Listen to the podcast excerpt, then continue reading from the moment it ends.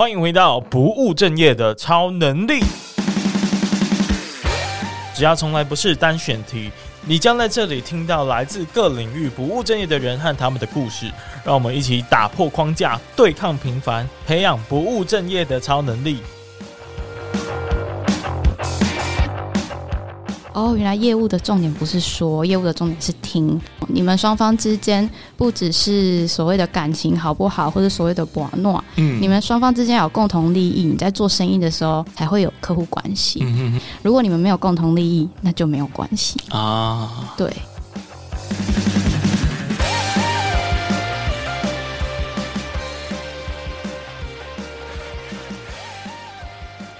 好，大家好，大家好，我是威廉，欢迎回到不务正业的超能力。那我们今天来宾哦，是我最近很喜欢的一个 podcast 节目，叫做《A 进单的没》。那这《A 级单的美》是一个关于什么样的节目呢？是一个关于业务的节目。那其实我听到你们的节目的时候，我都会觉得业务好像是那个战场上第一线的战士。嗯，哦，你知道为什么吗？因为呃，其实很多幕后啊，像我其实平常工作比较少跟人家接触。呃，尤其是陌生外面的厂商或客户接触，那讲电话的时候啊，都会发抖。嗯、对，然后我觉得业务好像必须一定要去面对这件事情哦。对对，所以我觉得就是今天想要来跟你请教了很多的相关的问题啊。嗯呃，所以那我们先欢迎今天的来宾吧，就是我们的 Cici。Hello，大家好，我是 Cici，然后我是。A 进单了没的主持人之一，我们还有 Richard 跟 Kelly，那今天就我代表出席这样子。哦，今天刚好是。邀请到了是一个最斯文的类型来，语速最慢的，最不会爆音的。因为 Richard 呢，哦，讲话很很快。对，我觉得我如果今天是访问他，我会很有压力。真的吗？真的。对，但他的那个听，大家也都说他的那个声音特别好听，就是有那个磁性的那种声音。哦，我觉得女粉丝很爱。我觉得跟个性也有点关系，因为他在节目上面一直强调说他很很喜欢竞争，很 tough，然后很很逼自己的。一个人，嗯，所以就会让别人可能会觉得哇，我一定要跟上他的，不管是语速还是工作上的 tempo 这样子，嗯、所以压力会蛮大的。我觉得 Richard 是我认识最表里如一的人，对，他很非常的看得出他现在的状态非常好，或者他今天稍微有一点 down 下来，嗯嗯嗯，非常有趣的人。对，然后我必须要再讲一下，就是我真的是。很常听你们的东西，嗯，呃，你们的节目，因为正因为有三个人，我可以听到不同的呃业务的类型，对，而且就像我刚说的，第一线在战斗的人，跟我们在幕后猜测、推测，然后希望丢个 line 或丢个 message，客户就会买单的那一种默默的那种想象是差很多的，嗯，所以我觉得很有战斗的感觉。可是我很意外，就是你你是幕算是。做幕后的，如果我们以舞台来讲，你就是幕后的工作人员，然后你去收集资料，然后你 present 给前方的业务，像这样子的一个 role，你会对我们业务的生活有兴趣？对你们业务的生活有兴趣，就是因为我们节目就是在聊业务的事。因为某种程度，我还是有很多的机会跟场合需要去跟外面接触。哦，就像你今天去那个研讨会一样。对对对对对，然后或者是拉回来我们的节目，其实我有时候要去敲陌生的来宾，嗯，本身对我而言就是一个挑战哦。对对对，但我就必须要武装起来，嗯、我要让自己成为一个 tough sales，tough sales，我才可以去跟外界交流，去达到我的要求这样子。所以说就很。好奇说，Cici 是如何喜欢上当业务这件事情的？我大学的时候去实习，然后我就去做了一个类似我们是叫策略投资部的 intern。嗯，然后那时候想象就是加入大公司，就是感觉很酷，做很多 PPT，然后会觉得哦，成为一个小螺丝钉很棒这样子。不过我进去之后发现不适合我，因为我是一个喜欢表现的人。就大学的时候，你会有一些同学非常适合上台简报，对。然后有一些同学就是很会做 PPT，嗯。那有些同学就是他就算摆烂，但他上台的时候，大家都还是会听他讲话。对。我就比较属于那种喜欢上台简报的人，所以我在实习的时候发现，哦，原来我不喜欢当幕后的工作人员，我觉得很没有成就感，或我甚至觉得自己没有发声的声音这样子。嗯嗯所以我后来觉得好，那我要找一个可以让我讲话的工作。然后那是什么呢？可以让我讲话的工作，然后又可以让我，我那时候马上想到业务，但我当时不太清楚。我想说，如果做一般的业务，我会不会牺牲掉下班时间或是周末？嗯，所以我就很简单用三句表说，好，那听说科技业的业务都是 B to B 对吧？嗯，大家下班了，我也下班了，照理来说我会有就是 work life balance，所以我就往 B to B 的方向去找业务的工作。嗯哼，但是我其实一开始加入科技业的时候，我也完全没有。呃，所谓 call call 啊，或者是当业务的背景，我也没有做过销售，嗯，所以像你刚刚讲，你讲话会抖，对不对？嗯，我是一个会流手汗的人，嗯、但没有到很严重。但我第一通 call call 的时候，我手汗流到就是会流下来，然后我我同事就说：“天哪，你的你的话机是发生什么事？是有水洒在上面了吗？”就是还是会很紧张，非常紧张。然后就是你要跨出那第一步，非常痛苦，跨完很痛苦，你要再跨出第二步。第三步，慢慢的你麻木了之后，你就会开始上手这件事情，嗯、然后就会开始觉得，哎、欸，其实做业务的工作让你很擅长的可以跟陌生人聊天，嗯、然后又尤其我是一个外向性人格，嗯、所以我变得说很自然的做这件事，不管是我现在在跟你说话，嗯、或者是呃我录节目，或者是我拜访客户，或者是我面对各种陌生的人，我都有一套或者是自动的那个 autopilot 的模式，我知道。怎么样可以开启一个话题，或者是当我关掉这个模式的时候，我知道我现在就是不想讲话，比较不会尴尬。当我不尴尬，尴尬就是别人的事。对，诶，那这就让我想到我以前的状态哦，就是你觉得你是天才型的选手，还是努力型的选手？因为其实就像我说，我天生其实我不敢说自己是外向，但是你刚刚却说你是外向。那呃，非常显而易见的，因为我过去呢非常的害羞内向，嗯、然后为了要跟大家增加这个话题啊，然后让自己好像能够跟得上大家，我其实是会准备的。就是今天假设我今天跟 CC 聊天，对不对？嗯、哦，就算只是周末约出来吃个饭，我都还是会稍微准备一下。哎，最近有没有发生什么时事？然后 CC 有没有在做什么工作或者做什么呃运动之类的，我就可以跟你聊。嗯、所以我是。觉得我是非常多的努力，然后去让我看起来或听起来好像能够讲话。嗯，那你觉得你是天生就这样子吗？还是你也是有一些努力的过程？我觉得我从小就意识到我很爱讲话，跟我很喜欢在台上讲话。嗯，但是讲话是敢讲是一回事，但内容是另外一回事。嗯，那我觉得是开始就是出社会工作之后，我才开始精进，说我要怎么样。说话怎么样跟别人交流的时候是呃让别人觉得舒服的，或者是轻松的，嗯、或者是我怎样可以让我自己舒服？比如说，假设我现在在一个社交场合，但我今天社交能量已经用完了，我可以非常舒服的让自己安静，嗯，然后我也不会感觉到这个餐桌因为我没有讲话而尴尬而自责。哇！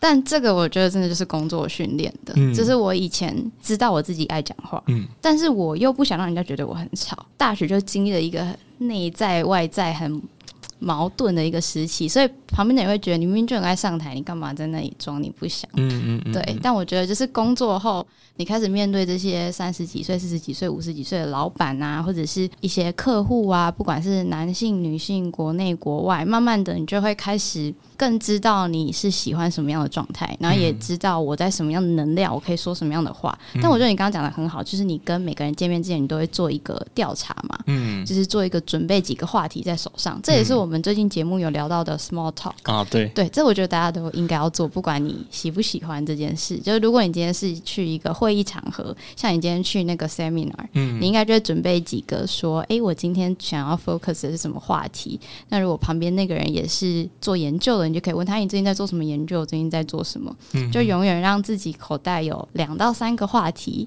就可以当一个有趣的人，就可以做一些就是有趣的交流。这样，我觉得你讲到一个很大的重点，就是呃，可能不一定大家做这个准备都是为了要工作的需求啊，或者是赚钱的需求。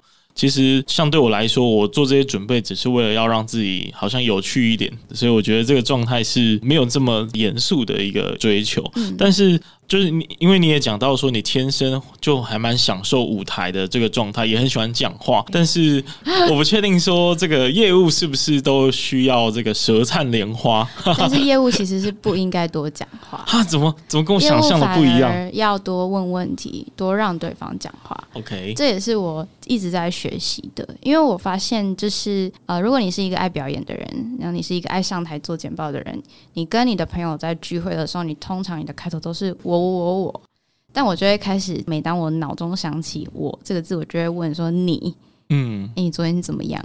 你现在吃的东西好吃吗？你最近过得好吗？”就是一直提醒自己说要一直去问别人问题。嗯，就是交流不是在于一直的分享你自己的各种细节，而是在于去问问题这件事。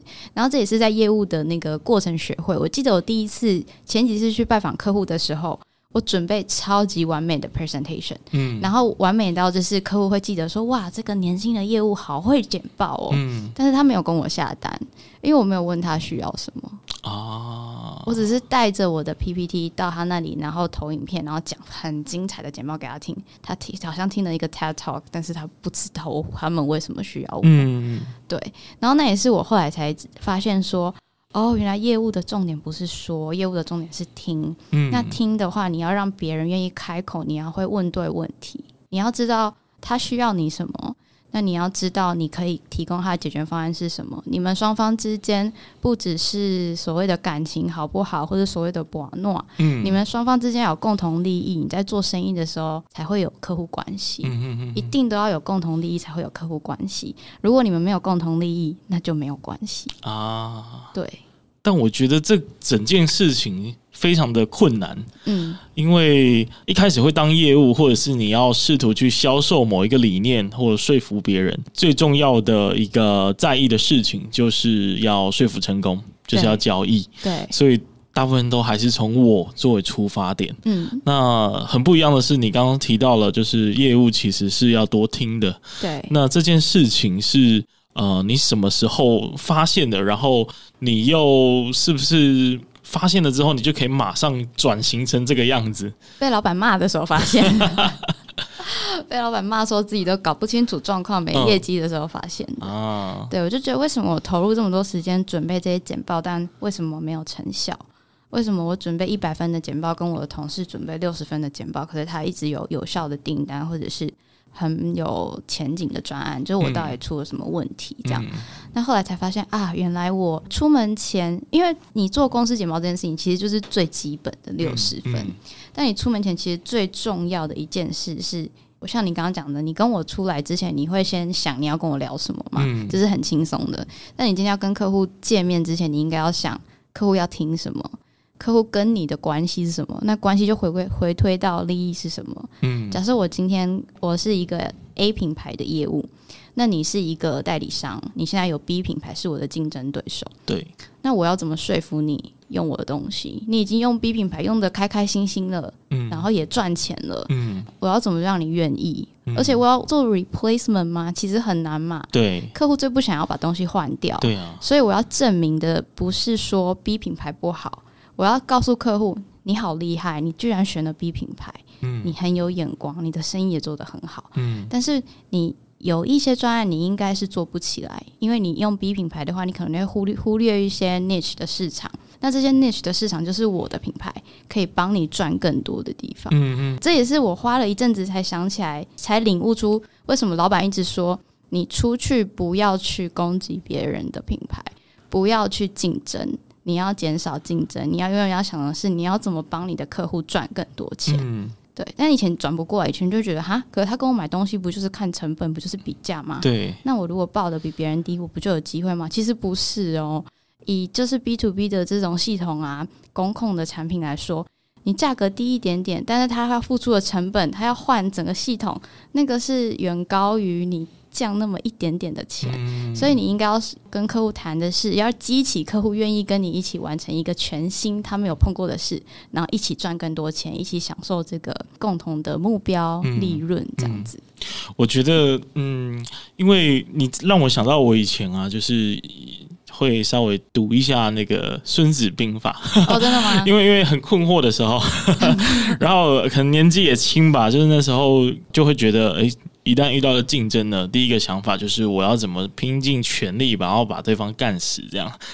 嗯、但是就是因为《孙子兵法》会教你说，呃，知己知彼，百战不殆嘛。那不殆其实不一定是一定要赢对方，而是处于不败的呃之地。对啊、呃，所以我觉得你讲的这种比较像是，就是我没有要一定要赢对方，而是我用另外一个角度来切入，嗯、甚至我是用一个共同联盟的感觉。嗯，那我觉得这个想法应该对于年轻的业务来说是很难想象的，很难被说服的。对，而且我觉得要花一点时间，你才有办法领悟。嗯，就是老板那时候一直告诉我要帮客户赚更多，可是我一直不懂为什么。嗯不就是比较？就是我一直困在里面，是慢慢后来才哦，我才开始懂这个东西。嗯、我没有看《孙子兵法》，但我有看老高讲《孙子兵法》啊，对对，我也是因为老高的关系。对，所以他说《孙子兵法》的宗旨在于不战。对。永远都是不战，不战才是赢，嗯、战的都是输。嗯，所以就回归到我一开始选择业务工作，其实我也是走一个不战的路线。嗯，因为我的就是我是读国立大学毕业的，嗯、但我的大学不是顶大，然后所以我知道，如果我去 FMCG 的话，我一个刚毕业的新鲜人，我应该履历连看都不会被看，我应该会比较受挫。嗯，所以我那时候在想，那我的。没有竞争的地方在哪里？竞争比较少的地方在哪里？嗯，所以我就往台湾的电子业。其实台湾就是很多科技业都是电子业转的，电子业开始发展软体，开始发展软硬整合出 solution。这些电子业过去做代工，现在做自有品牌。嗯，他们就非常需要年轻的业务，然后他们也很愿意给年轻的业务机会，嗯，就是刚好找到自己的舞台。嗯嗯嗯，你刚讲的这个找到自己舞台这件事情，就让我想到说，其实因为你刚一开始也提到了，其实业务不一定要像大家传统印象那样很会讲话。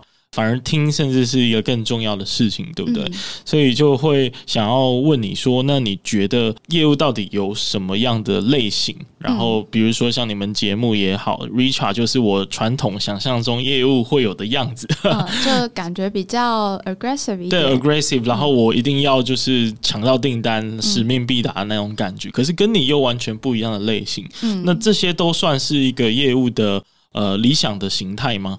当然都是啊，嗯、就我觉得可以反过来想，就是什么样特质的人适合当表演的人？嗯，什么样表演的人会有最多的票房？其实这个问题很难回答，对不对？对，很难回答。因为像你不会讲话，但你很会唱歌，你会有爱听你唱歌的人的粉丝。对，你很会演戏，但你不会唱歌，你会有喜欢看你演戏的人。嗯，你什么都不会，但你很会讲脱口秀，你会有脱口秀的粉丝。嗯哼，就是这样。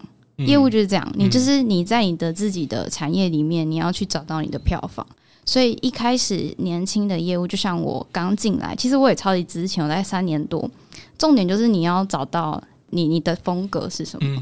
比如说我的风格就是我习惯在刚认识一个新客户，或是认识一个新的 potential 的 leads，或者是我到一个场合，我习惯观察，然后再出击。嗯，但其实我也很非常的 aggressive。我也非常的就是发现这个机会不是我的，我就会走开。嗯、对我反而不是那么锲而不舍的人，但可能看不出来，因为我比较温顺一点。嗯，对，所以我觉得每个人的市场都不一样，但每一个都很好。嗯，每一个都有自己的方法。嗯嗯嗯，Richart 有 Richard 的方法，我有我的方法，Kelly 有 Kelly 的方法。但你重点就是。你要找到你，你跟哪怎样的人合？嗯、那如果以 persona 来说，我们会有说有四种人格。呃，第一种是 driver，driver、嗯、driver 就是他在开车的时候，他喜欢当驾驶的人，他不喜欢别人帮他看地图。嗯，他做什么就是这样。对，那这样子的人呢，他就可以主导一切。但是如果他遇到跟他一样的人，那他可能就不合。哦，对。那接下来互斥的那种效应，对，所以他对于技术的掌握程度高，然后他对于整个专业掌握程度高，然后他又急于表现，喜欢表现自己，这种这种我们就会通常就会称作 driver。嗯，再来就是 expressive，expressive 就是他很喜欢表现他自己，可是他对专案对专业的掌握程度低，嗯，或者是他不喜欢表现专案或者是专业的掌握程度，他喜欢讲他自己很棒，嗯，他喜欢 show 他的 muscle。我做过什么大型的专案？我在这个产业多久？嗯、那你遇到这类型的客户，或是你遇到这类型的业务，你就要知道他喜欢什么。嗯，这时候你就不用再去问他说你什么时候会下单。这时候你就要问他：诶，你那个成功案例你怎么做的、啊？哦，好想知道。让我想到一些长辈的嘴脸。对，但是也有年轻人是这样子的类型。哦、OK，对。然后再来就是他对专案的掌握程度高，然后对专业的掌握程度高，但是他不喜欢表现他自己。嗯，这种就比较偏 analytic，嗯，比较偏工程师。嗯，那这时候你要怎么跟他沟通？就是用数据沟通，哦，用事实沟通。嗯，对，你就不要去跟他说我们的东西很棒。嗯，很棒是什么？棒是多棒？对。然后再来就是 amiable。Amiable 呢，就是他对于专案的掌握程度低，然后又不喜欢表现自己。嗯，那这类型的人通常就是在车子里面，他喜欢坐副驾驶的人。对，他喜欢别人帮他做决定的人。所以你遇到这类型的客户或是业务，你就要比他更强势。嗯，你比他更强势，反而是他很舒服的，因为他对他来说，所有的方案好像都有差别，嗯，但对他来说其实都差不多，他选不出来。所以你要帮他建构一个故事，你要帮他想一个东西。嗯、所以其实我觉得最好的业务是你在面对这四个 persona，你都可以应对自如。嗯，因为有些人可能急于表现自己，然后喜欢当很强势的人。那当他面对到跟他一样强势的人的时候，他们两个就会相斥。嗯，或者是他也不愿意软下来变成一个他的副驾驶。嗯。我觉得就是看这个，如果你可以在这四个 persona 里面应对自如，那我觉得你就是天生的业务，而且业务这个工作真的很适合。哇，天哪，好像非常的困难。对，非常的困难。哦，我觉我觉得这一段真的是大家要可呃，我自己可能也会重复听个五次，非常精华的一段对话。那为什么呢？因为其实我觉得症结点在于说，我们一开始在设定业务应该是什么样的类型的时候。这个命题前面应该还有一个命题，就是其实呃，每一个人身为客户的时候，他想要的形态，他想要的对象，其实也是有不同的需求。但我们好像会想象说，大家普遍都喜欢热情奔放的，像第一种 type 的那一种人这样，但其实。不是，就是大家会喜欢的，就像你说的，有可能有四个 persona。那我觉得我自己应该也会是比较属于第一个类型的。哦，所以我如果遇到有些人想要跟我较劲的话，我会非常的讨厌。哦，你没办法当他的副驾驶。哦，没办法，我会一直想要挑出他的毛病。嗯啊，那这样子怎么会开心呢？哦、跟他辩论，对，想要跟他辩论，会争个高下这样子。不过呃，后来又讲到了另外一个层次，让我。我觉得更进一步的升华，就是说，你除了要意识到有四个或者是有多个不同面向的人存在，你同时也要能够学会去扮演或或者是应付，就是当对方是不同的人的时候，你要用什么方式去对待他？我觉得这又是更难的一个部分了。哦，就是。学会的话，你就可以当一个超强演员了，你就是吴康人，对吧？好想去剧场实习。对对对对对，所以即便如此，就是我们。听起来好像各行各业或者是各式各样的人，他都有一个可以当业务的可能性，因为市场上的客户可能也有不同的喜好嘛，所以其实它对应到不同的个性都有机会来当业务。对，但那你觉得是完全没有门槛吗？谁都可以来当吗？还是说其实当一个优秀要当一个 top sales，其实还是有一些必要的能力、必要的条件或态度这样子？我觉得任何人想当业务都可以当业务，然后同时我也觉得任何人都要具备 selling 的技能。嗯，就是你今天就算你不是业务，你要做跨部门沟通，你也要去 sell 你的想法，嗯，让对方愿意提供资源给你，嗯，让对方愿意跟你有共同的利益，跟你一起完成一件事。对，工作上最常遇到的就是。我跟你只要做六十分，但是厉害的业务或是厉害有效的沟通的人，会让同事愿意帮他从八十分变成一百分。哇，好难得啊！对，一定有些人就是特别会说话，他也不是业务哦，但他就可以让大家激起那个热血的心，一起把他的专案做得很完美。嗯。可是那个就是在 selling。那你觉得你现在？有达到这样子的状态吗？我觉得我没有，我就还在练习。谦虚啦，没有。不过你觉得，那既然你说没有，那你觉得你差了什么？就是那个东西到底是什么？我觉得我还太年轻，所以我有时候很冲动啊。你给了一个我我觉得很很意外的答案。对，我其实很冲动。嗯。我其实，在做业务的时候，我会挑客人啊。对，我会挑我喜欢的客人，不够软。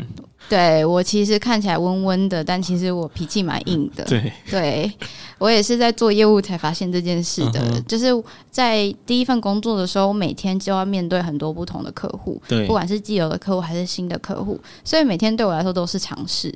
就是试试看我跟他这样子讲话能不能 work，嗯，那试试看我跟他这样子沟通，我更强烈一点的沟通有没有有效果，嗯，然后或者是帮呃我的同事写剧本，比如说他要怎么跟客户 nego 这个价钱，或者是 nego 这个 payment term，写、嗯嗯嗯、说客户怎么回，你可以怎么讲，蛮喜欢做这件事情的。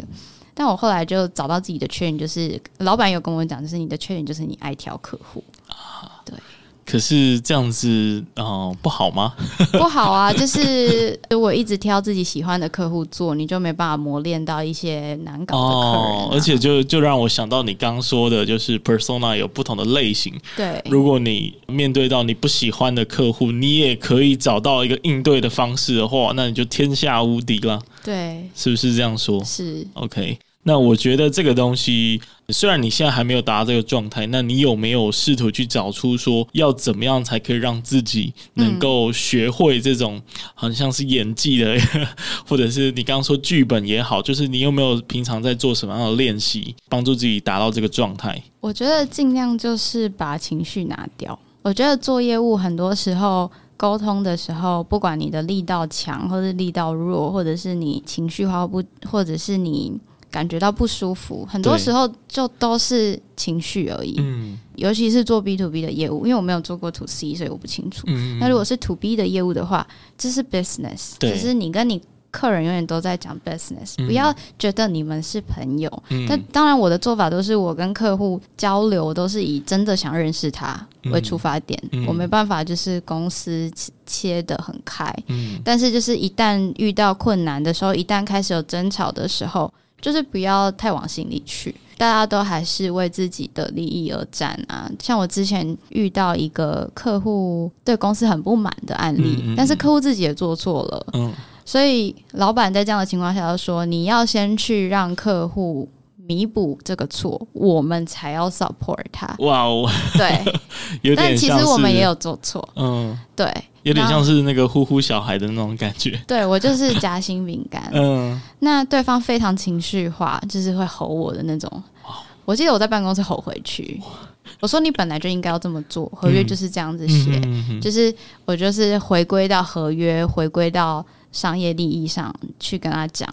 最后他就先做了我们希望他做的，那我们后面也提供 support。嗯，那当然我们有就是一段时间没有说话，但过一阵子他就。告诉我说：“哦，他那时候也是为了他自己的职位，他必须这样子对我。嗯、然后他说他也理解我的难处。对对，所以就是双方就是大家都还是知道自己在工作啊，所以工作还是要有工作的样子，不要太情绪化。我觉得会不会是一种就是把自己抽离出来，然后放到一个更高的层次去看说，说哦，现在你们两个人为什么要吵架？那大家自己在意的点是什么？其实你甚至要想到对方可能是在什么职位上，还要 defend 什么立场？对，是不是类似这样的一种感觉？是，就是永远不要把自己放得太大，嗯、不要把自己想得太重要。嗯嗯，你就只是这个业界里面的一个小菜鸟，那你再处理一个小案子，嗯、就这样。感觉要用更通透的眼光去看待这整件，不管是销售还是被说服的过程。对、嗯、我跟我同事最常讲就是啊，大不了会怎样？大不了就道歉，嗯，大不了就跪。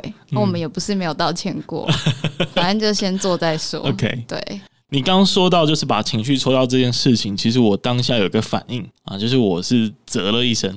哦啊，为什么我我现在要回头来说？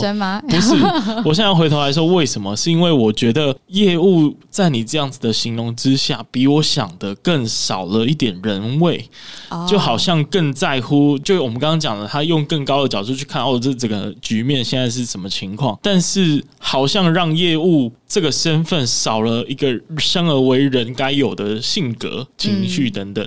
所以我刚刚就会第一时间反应是有一点。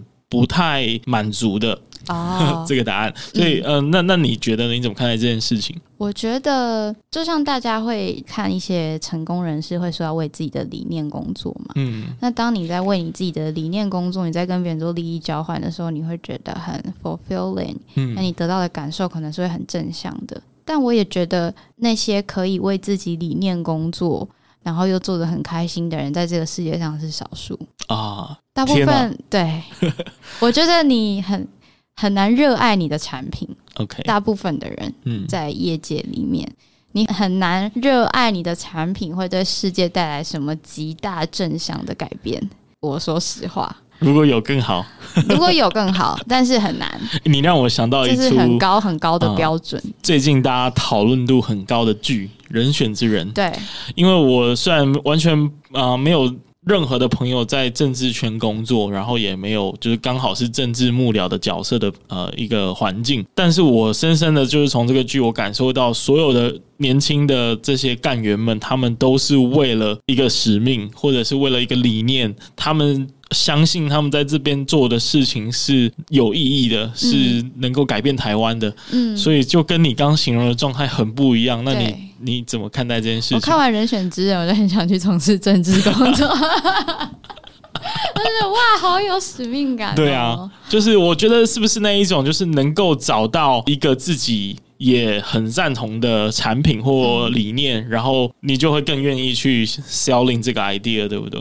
对，然后那个时候，如果你把感情放进去，你就真的是为了你的梦想在工作。嗯，像我，我大学的时候就一直想进离岸风电相关的产业，但我一直就是找不到门路，因为那好像蛮、嗯、蛮 niche 的。OK，对，所以我就想说，哎，会不会我做那个时候会觉得很 fulfilling？因为我那时候做了一个专案报告，然后发现哦，离岸风电可以为整个地球减碳多少啊？酷酷酷，然后对台湾来说，其实做离岸风电是比核能还要来的更好。反正它就是有非常多。就是绿能相关的东西，是我一直很有兴趣的。嗯、但是我也没办法说，因为我很喜欢这个，我觉得可以进去做业务。然后我也看了一下那个产业的业务，跟一般的 B to B 的消费电子其实是不太一样的。嗯，他可能是拿一个非常大的政府的 contract，然后那些人是从哪里来的，我可能也还没有做好调查。嗯，所以我会觉得说，其实说实话，大部分在路上跑的业务。可能都还没有办法为自己的理念上班，可能都还是在为了别人的梦想上班。你工作的地方就是你老板的梦想嘛？那你老板的梦想可以不要是你的梦想，嗯。那你老板给你好的待遇，那你就给他好的回报，就是好好工作，嗯、然后把自己的情绪抽离，你让你自己有下班人生。嗯，你有好的下班人生，你才会有好的第二人生。你退休之后，你才会有很舒服的生活。OK，对。很像在听那个 进单了没会讨论的话题，不过就是呃，也也不至于说满不满意这个这个角度啦，而是说就是听到一些真正的业务，或者是真正在这个领域在第一线奋斗的人们，他们是你们是怎么去描述自己的状态？我觉得这是我很新鲜第一次听到的，因为我可能从来没有去想象过这个问题，因为。我们可能没有那种很极端，说一定要卖，一定要去说服别人买单一个自己不买单的东西，对，所以就不会去在心里面问自己那么多次这样。对，就像是我们之前的 podcast 有聊到一本书叫《Start with Why》，嗯，就是先问为什么。嗯，它意思就是说你在卖东西，或者你在 selling 你的想法，你永远都要从你的初衷出发。你跟别人说你为什么要这样子做，比你告诉别人你希望他怎么做，别人还会容易买单。嗯，比如说我相信。我相信这样会对地球更好。我的我的目标是让地球更好。对，那你可能会受我鼓舞。但如果我今天只是说，哎、欸，你不要乱丢垃圾，嗯、你就会觉得我在管你，就是这种这种方式。可是我们在节目上也讨论到说，其实我们大部分台湾科技业的业务好像很难找到这种使命感。嗯，使命感很难啊，可能在美国会比较多吧，就是把火箭送上外太空的那种使命感。嗯、我们不晓得，但我们的确有发现到，我们看了很多书，都要我们。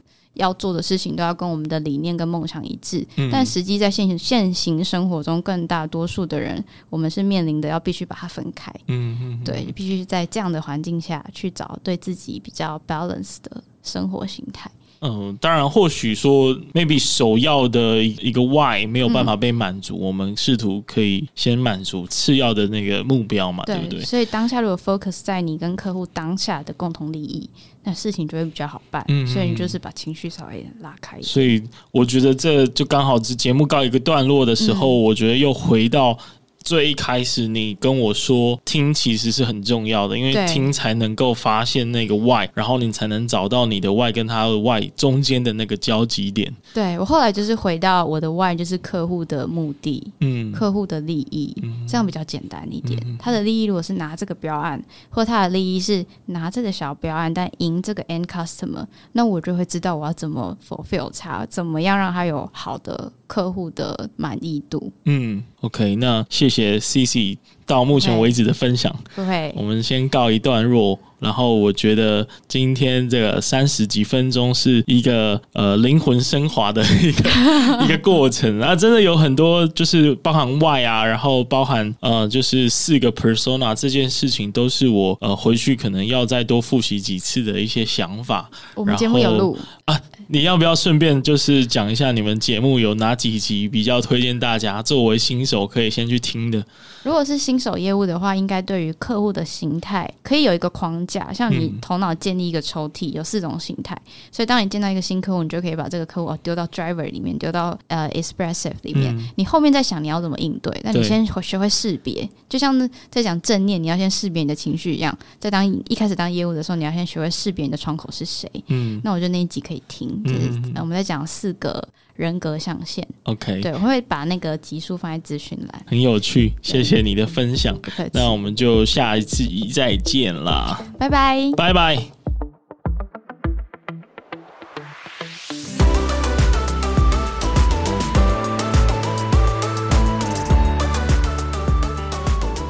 感谢你听完这集的节目。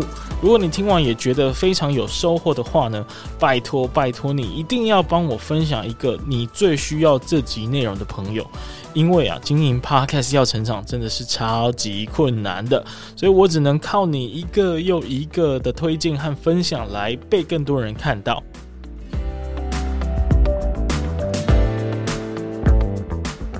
有任何的想法想要讨论的话呢，也欢迎到 Apple Podcast 评分留言，或是到 IG 去找我聊天。那不务正业的超能力，我们下次再见，拜拜。